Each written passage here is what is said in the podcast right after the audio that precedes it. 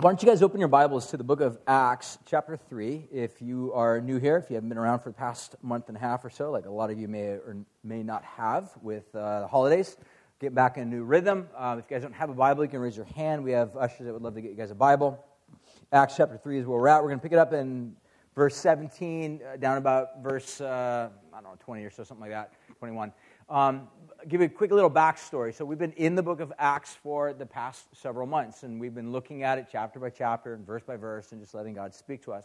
Uh, we took a little bit of a break over Christmas time to focus on and study, to look at the life of Jesus, uh, in particular what we would call Advent, but we're getting back into the book of Acts. So, uh, the story of Acts chapter 3 is kind of an interesting story. And there's a lot of reasons why I think it just strikes me as an interesting one. I think, for one, is just that it's a normal, typical uh, story of their life. It's just kind of a snapshot into the day in the life of the early church. So, backstory would be what happened prior to that was Jesus, if you're familiar with the life of Jesus, he uh, dies on the cross, is resurrected, and all of a sudden, this movement of people that were following Jesus, they went from being cowardly and afraid and terrified of the authorities to being this movement that was really unstoppable. It was, it was unable to be uh, quelled or stopped or managed um, by the authorities, by the ruling leaders and the scribes and the religious group in that day. It was just sort of this, this movement that took on a life of itself. And this has always perplexed scholars and historians and raised the question why? How is it possible that this thing became this unstoppable movement?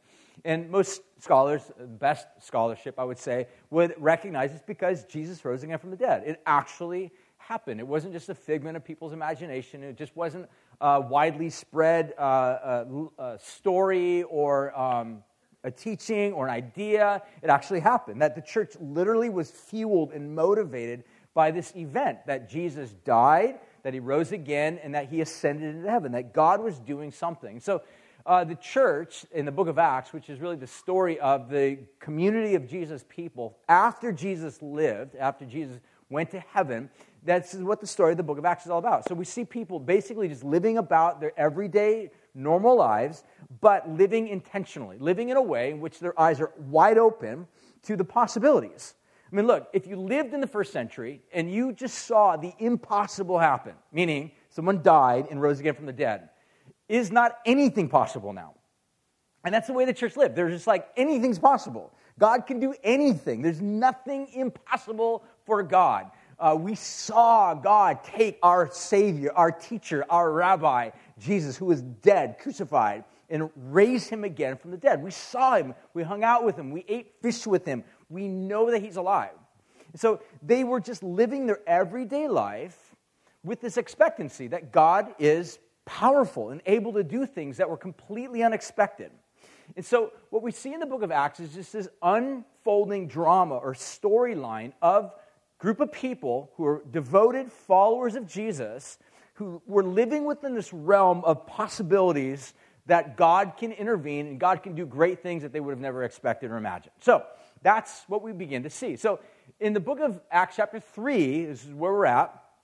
The early church followers, disciples, Peter and John in particular, these guys were part of the early church, they were going up to the temple at the hour of prayer, which, again, because they were Jewish, they still continue to follow these traditions of Judaism. And so uh, they were just typically going into praying mode, as most Jews would do. And as they're going up, they notice there's a guy. He's a, he's a beggar. He also happens to be in, uh, incapable of walking or, or lame, the way some of your translations might describe, which just meant that he was crippled. So he was unable to walk, unable to move. In fact, he was completely dependent upon other people. So for over three decades, perhaps, this guy was brought to this temple, unable to ever get into the temple because there were prohibitions against people that were unable to walk to go into the temple and worship God. So this guy would have been familiar hanging out there. People would have seen him. Maybe many people would have known him, but they would have been familiar with this guy that was always begging for money. And the way they would have begged for money back in that day was basically the vernacular of the day would have been um, uh, show mercy, have mercy upon me. That was their way of basically saying, show some form of kindness to me by way of money.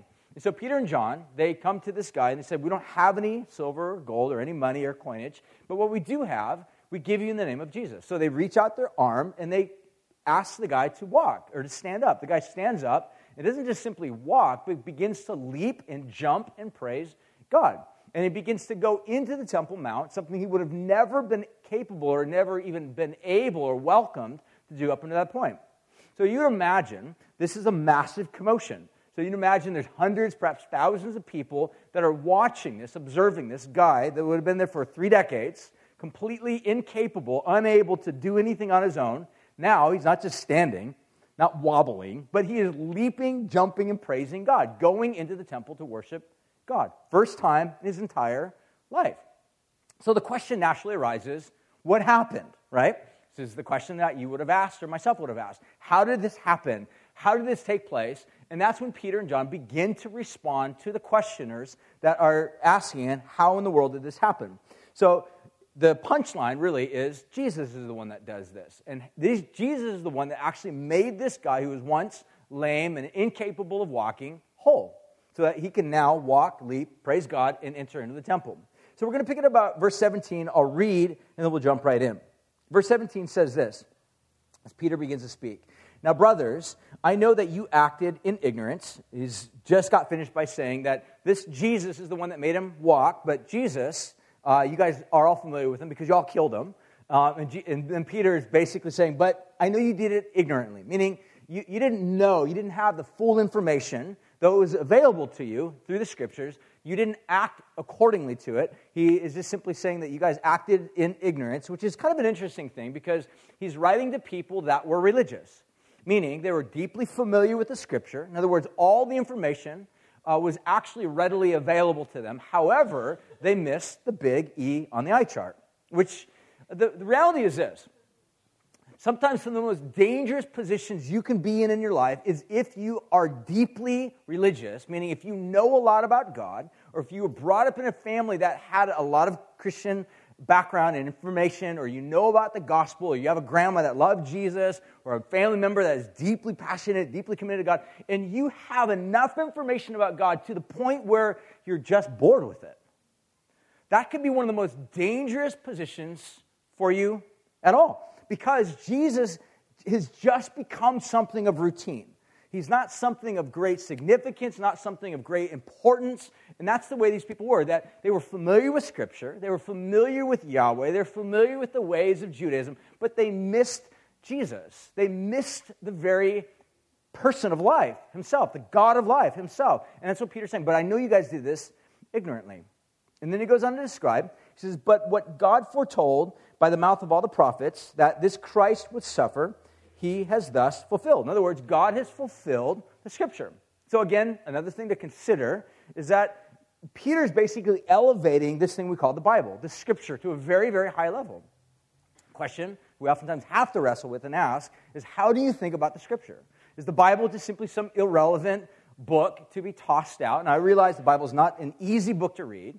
There's a lot of questions that the Bible raises, and a lot of times Christians have the tendency, we're all guilty of it, of cherry picking certain verses and choosing ones that we like and we prefer over others, and other ones that are a little bit more controversial or difficult to understand, we just kind of toss out. And oftentimes, what that can leave us is sort of with this conglomeration of information that we just kind of push it all to the side, and we just simply say, Jesus is great, I like God, He's good, but the Bible, so confusing, I don't want to have anything to do with it. And I would suggest that type of perspective is very foreign to New Testament followers of Jesus. In fact, it's totally foreign to Jesus. Jesus always quoted the scripture. Um, the, the Bible basically was the bread and butter of Jesus' life. It was the very words that Jesus breathed in and read and fed upon and lived upon. It was the, it was the very substance of life for Jesus. He was always turning to it. So if you are a follower of Jesus and you're like, Jesus, I like, the Bible, I can't stand. It's a weird, antiquated book. I would suggest you're, you're not following closely enough the life of Jesus because that's not how Jesus treated the Bible.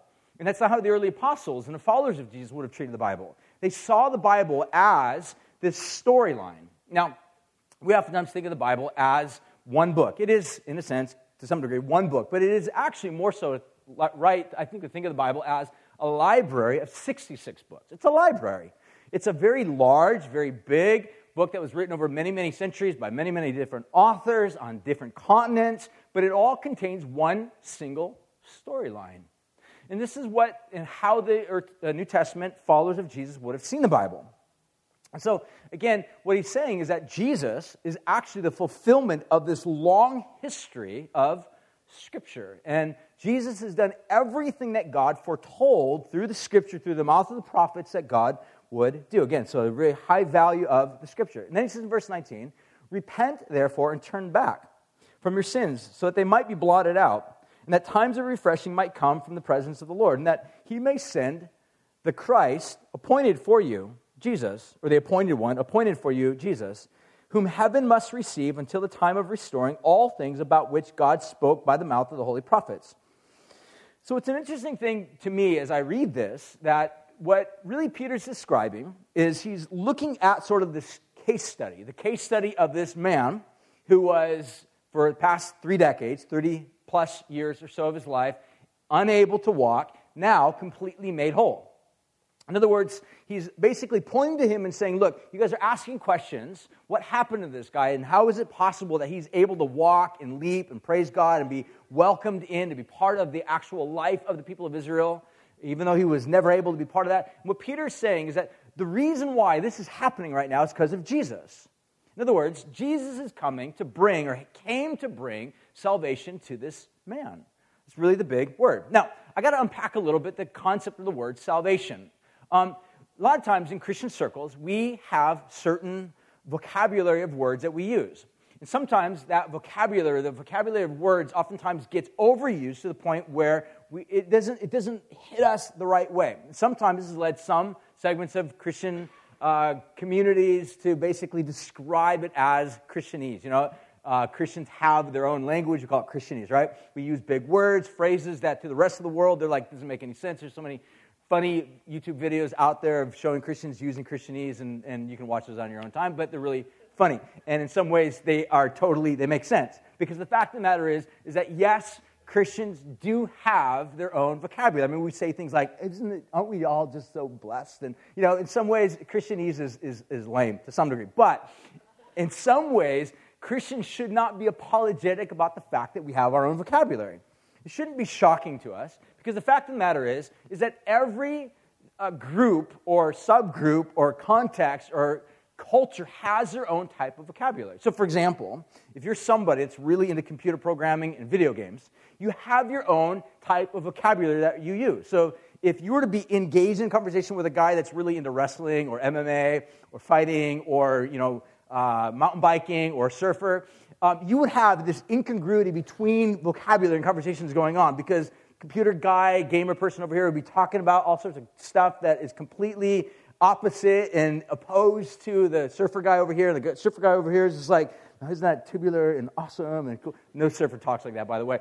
Um, but the point of the matter is, is that you would have this incongruity because they each have their own type of language in which they use, in which the other person doesn't understand. Christians are the same. The problem is, though, is that oftentimes we fail to recognize that we might, we might use language or phrases that, for the most part, uh, the reason why it sounds so abstract or foreign is because it's lost its meaning. So there are many times in which Christians need to breathe new life into the words that are used. So one of those words I would say that we need to kind of breathe a new life or a new sense of understanding into is the word salvation. So what does it mean to talk about Jesus is salvation or Jesus brings salvation? It's kind of a phrase that, for the most part, only has religious connotations.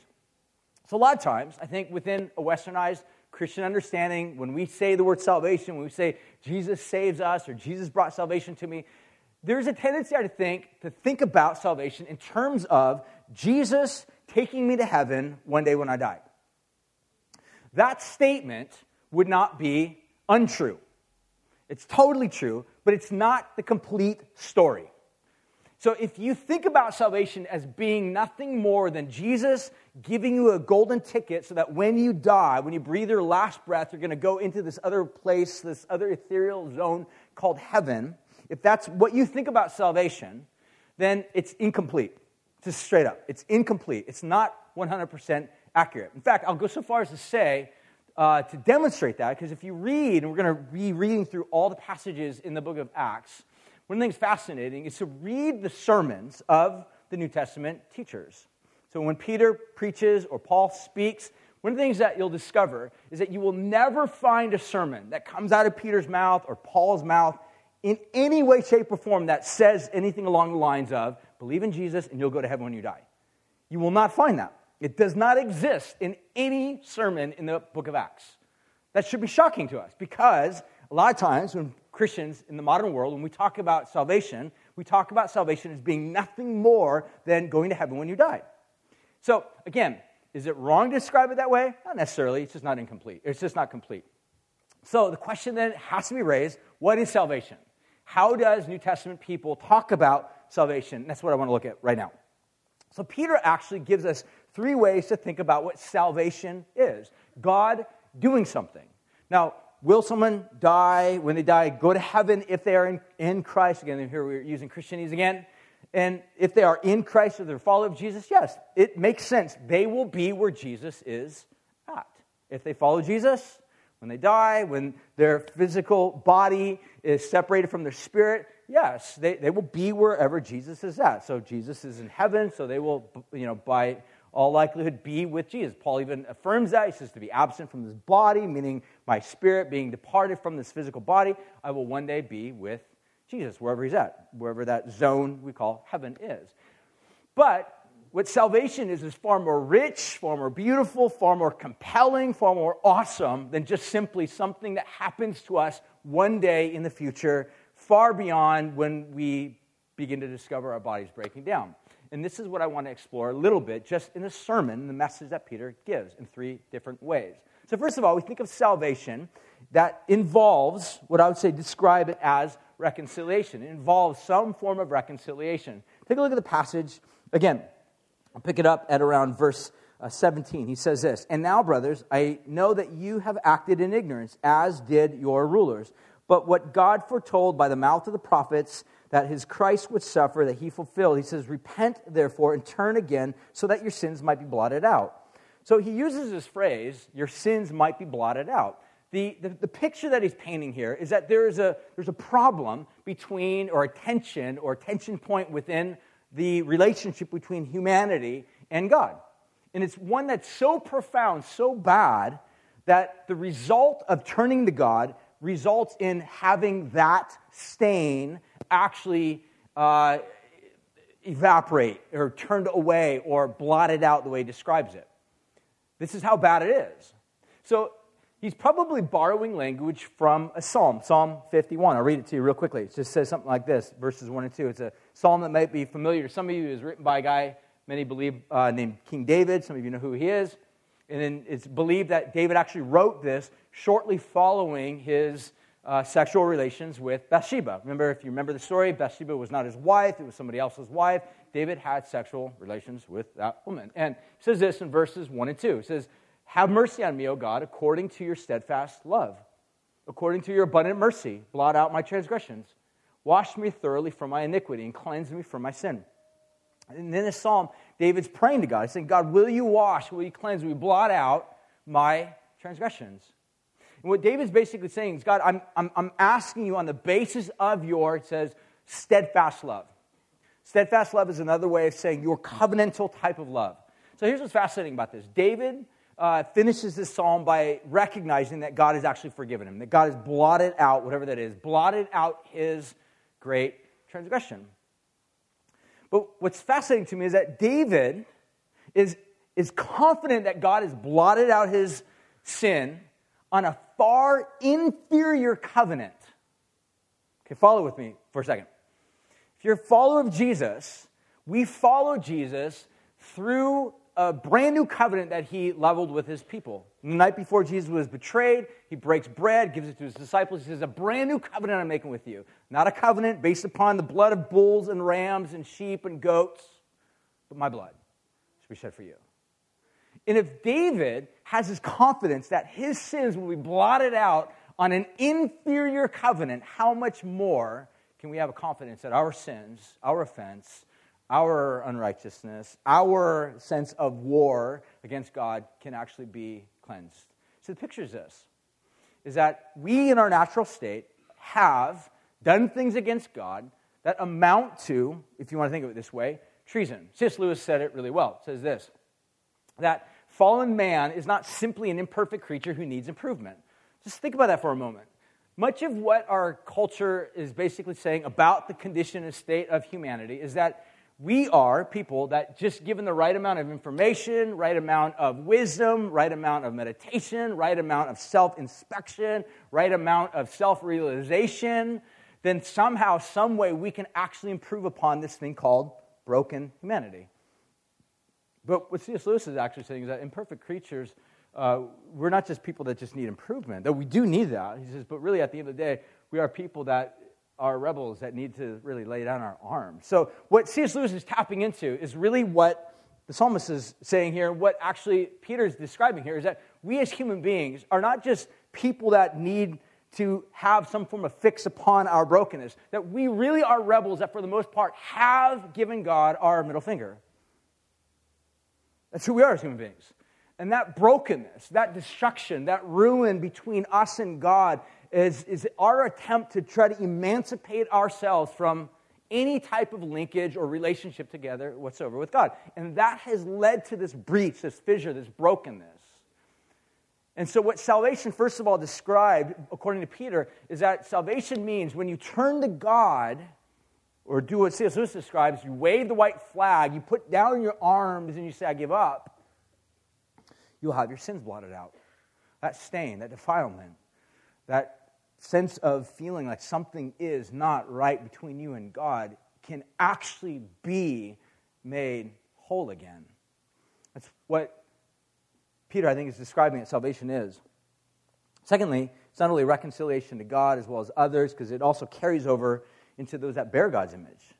So, the reasons why First John, I won't get too much into it, but First John talks a lot about look, how can you say that you love God and yet you are constantly in battle against other people who actually bear God's image?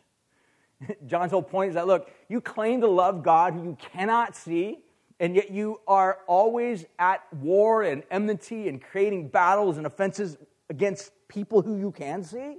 John's whole point is that, look, you, you don't understand what it means to be reconciled to God and to others.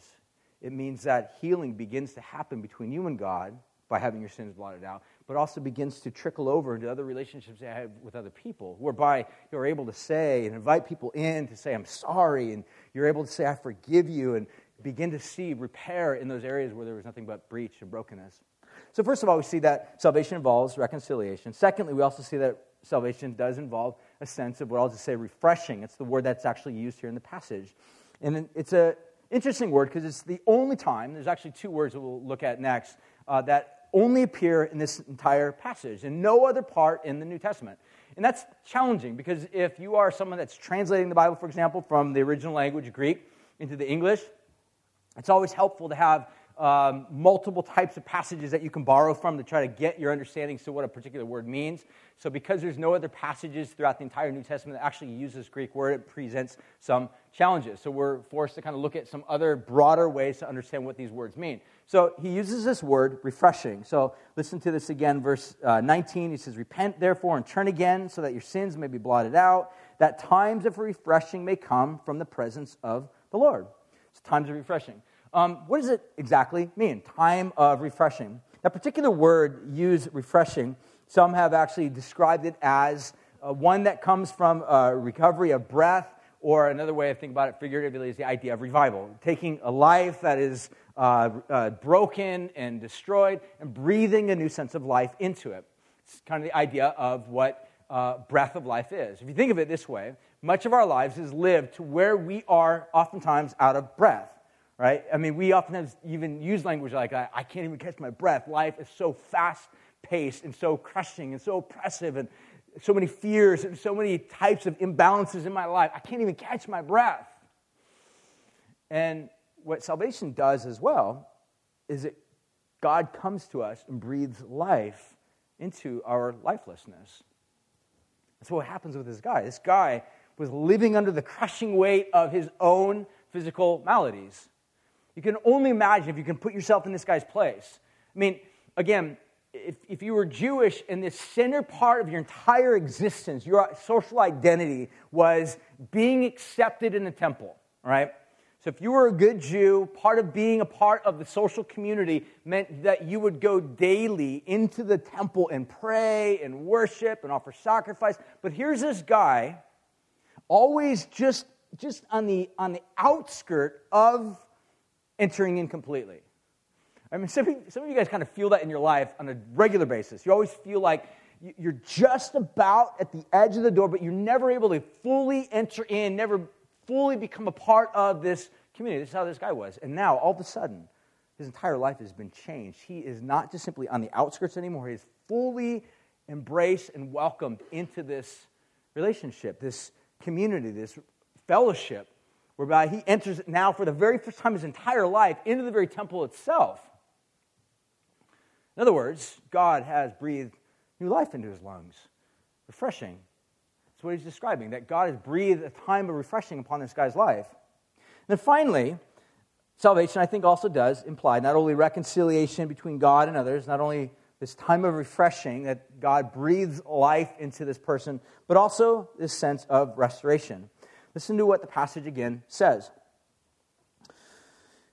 Verse 20 says, And that the times of refreshing may come from the presence of the Lord, and that he may send Christ appointed to you, Jesus, whom heaven must receive until the time of restoration of all things, about which God spoke by the mouth of the holy prophet. So, whatever this restoration of all things is, whatever it is, uh, Peter tells us that this was actually foretold, spoken of by the prophets.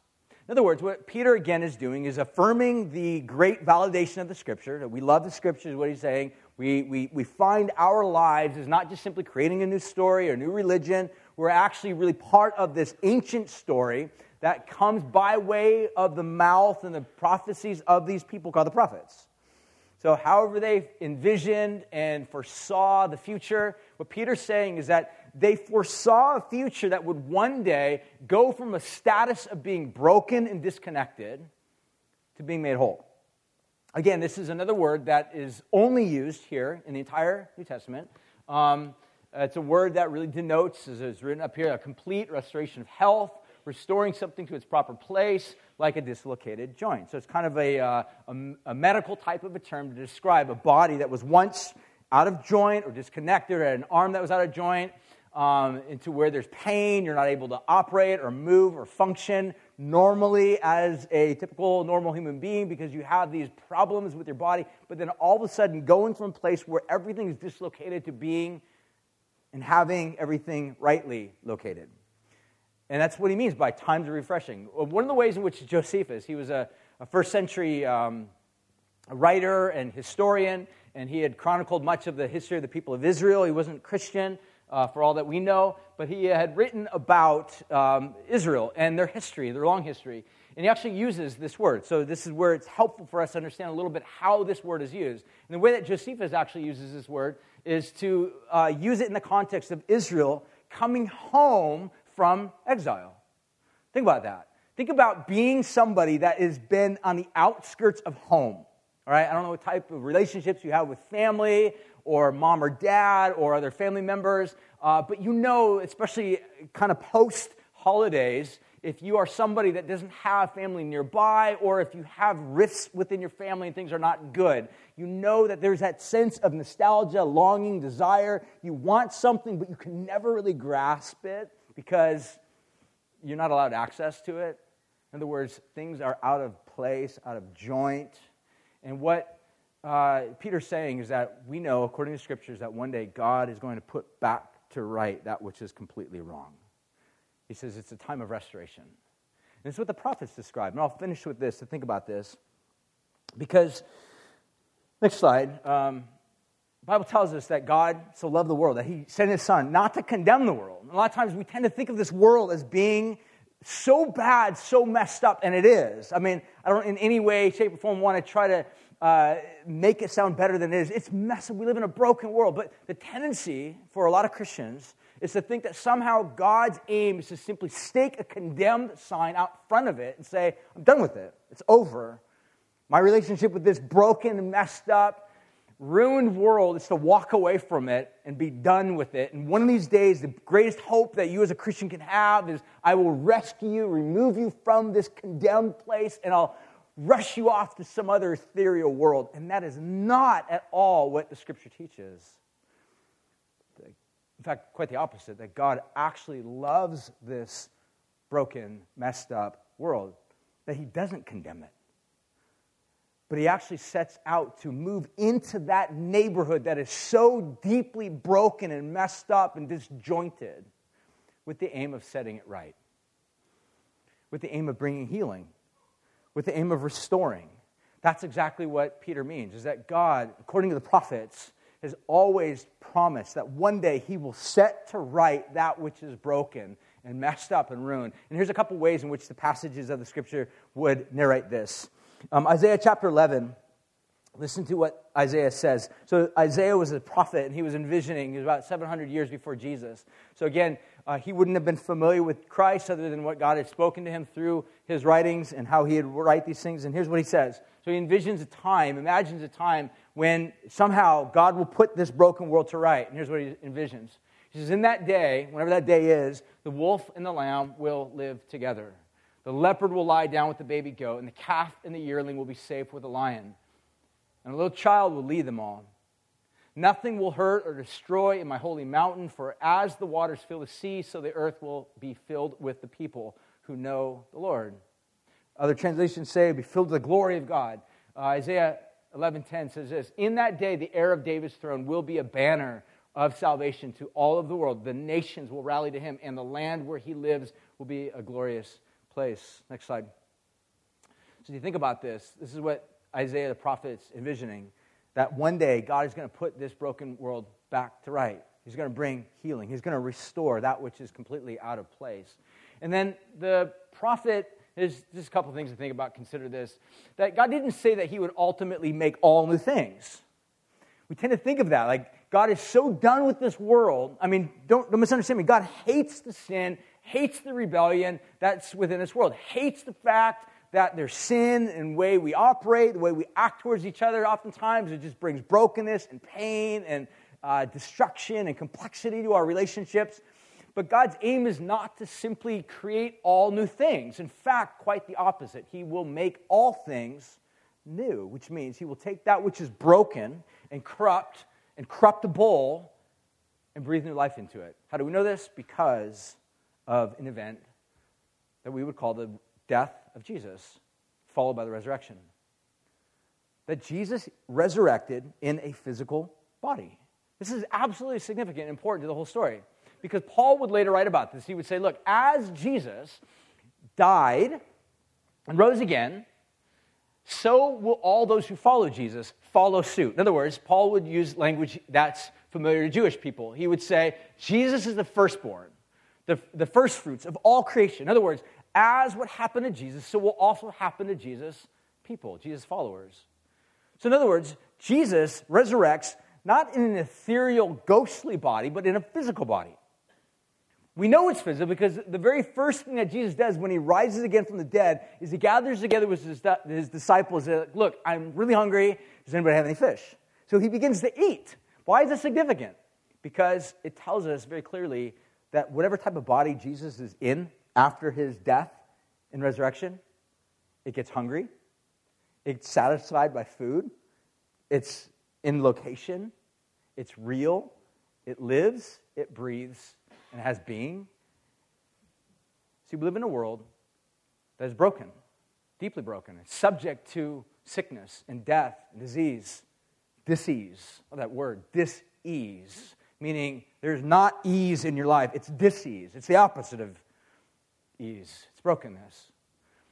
And the claim, the hope, the promise of the scripture of Jesus is that he will undo that which is diseased and broken and dislocated and prone to dismemberment and all these things of disintegration, that he promises to undo this by making all things new. Last passage I'll read is out of the book of Revelation. Here's what he says Then I saw a new heaven, new earth, for the first heaven and the first earth had passed away, and the sea was no more. And I saw the holy city, New Jerusalem, come down out of heaven from God, And I heard a loud voice from the throne saying, Behold, the dwelling place of God is with man, and he will dwell with them, and they will be his people, and God himself will be their God, and he will wipe away every tear from their eyes, and death shall be no more. Neither shall there be mourning, nor crying, nor pain anymore for the former things. In other words, those things that were a part of this present world that's riddled by disease, brokenness, sin, death. Jesus says it will be undone. Death will be undone and give way to life. And he finishes this little statement in verse 5. He says, And he who is seated on the throne said, Behold, I am making all things new.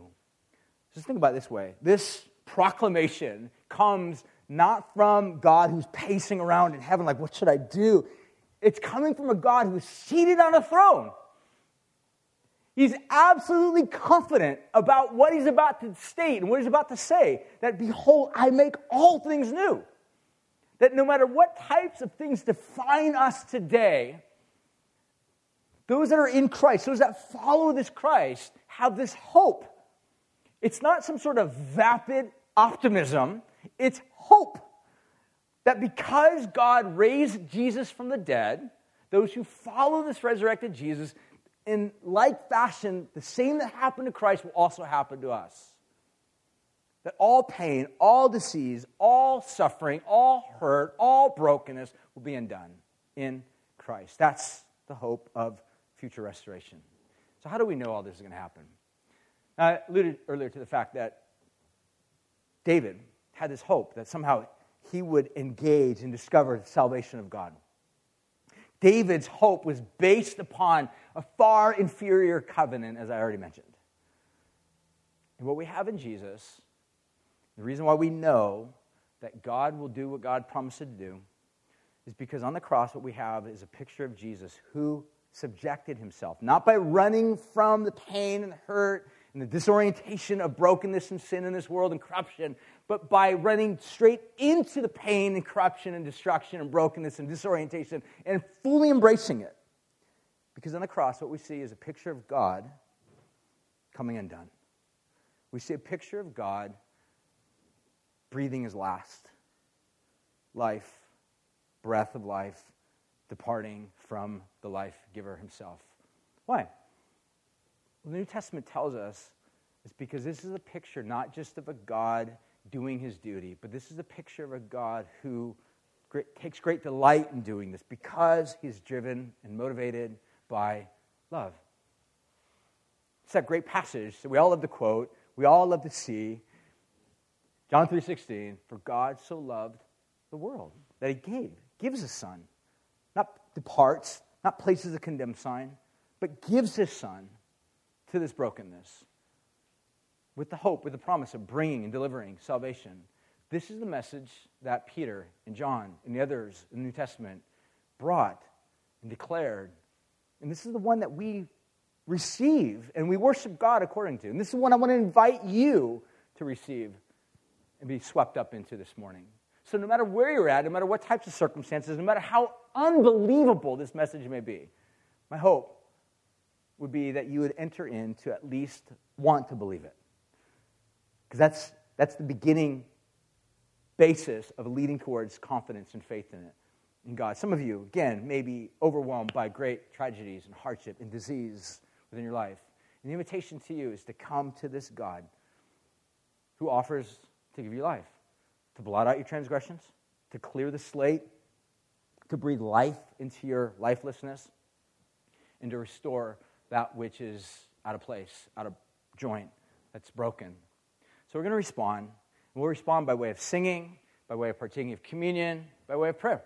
It's a way by which we turn our hearts to understand and worship and respond to God. By loving Him, by crying out to Him, by asking God to help us and maybe our helpless state, by asking God to forgive us if you feel overwhelmed by your own brokenness and your own sinfulness in your own life.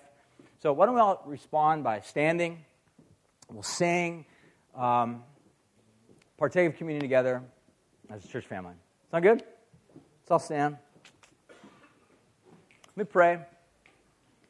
We'll sing. And if you're here this morning anything's going on in your life, you need prayer, as always, we have people that are going to be off the side that would love to pray for you. We have some rugs in the front if you just want to come out from where you're sitting, if you just want to get before God and sit down or be on your knees or respond to God in a way that's representative of your heart. And we have communion uh, in the back as well as in the front. Uh, it's a tangible way of reminding ourselves to the depths to which God would descend to bring about healing to our brokenness. That He Himself would be broken. He Himself would have His blood poured out, shed for us. So that we who are broken and feel as if we are constantly having our blood leached out of us daily by the daily grind of life could actually be given life. So I invite you to come approach this God. Cast, the way the Bible says, cast your cares on Him because He cares for you. So, God, thank you for your great love. And we respond in worship, casting on you, God. We ask for your mercy, just like that beggar did. Have mercy on us.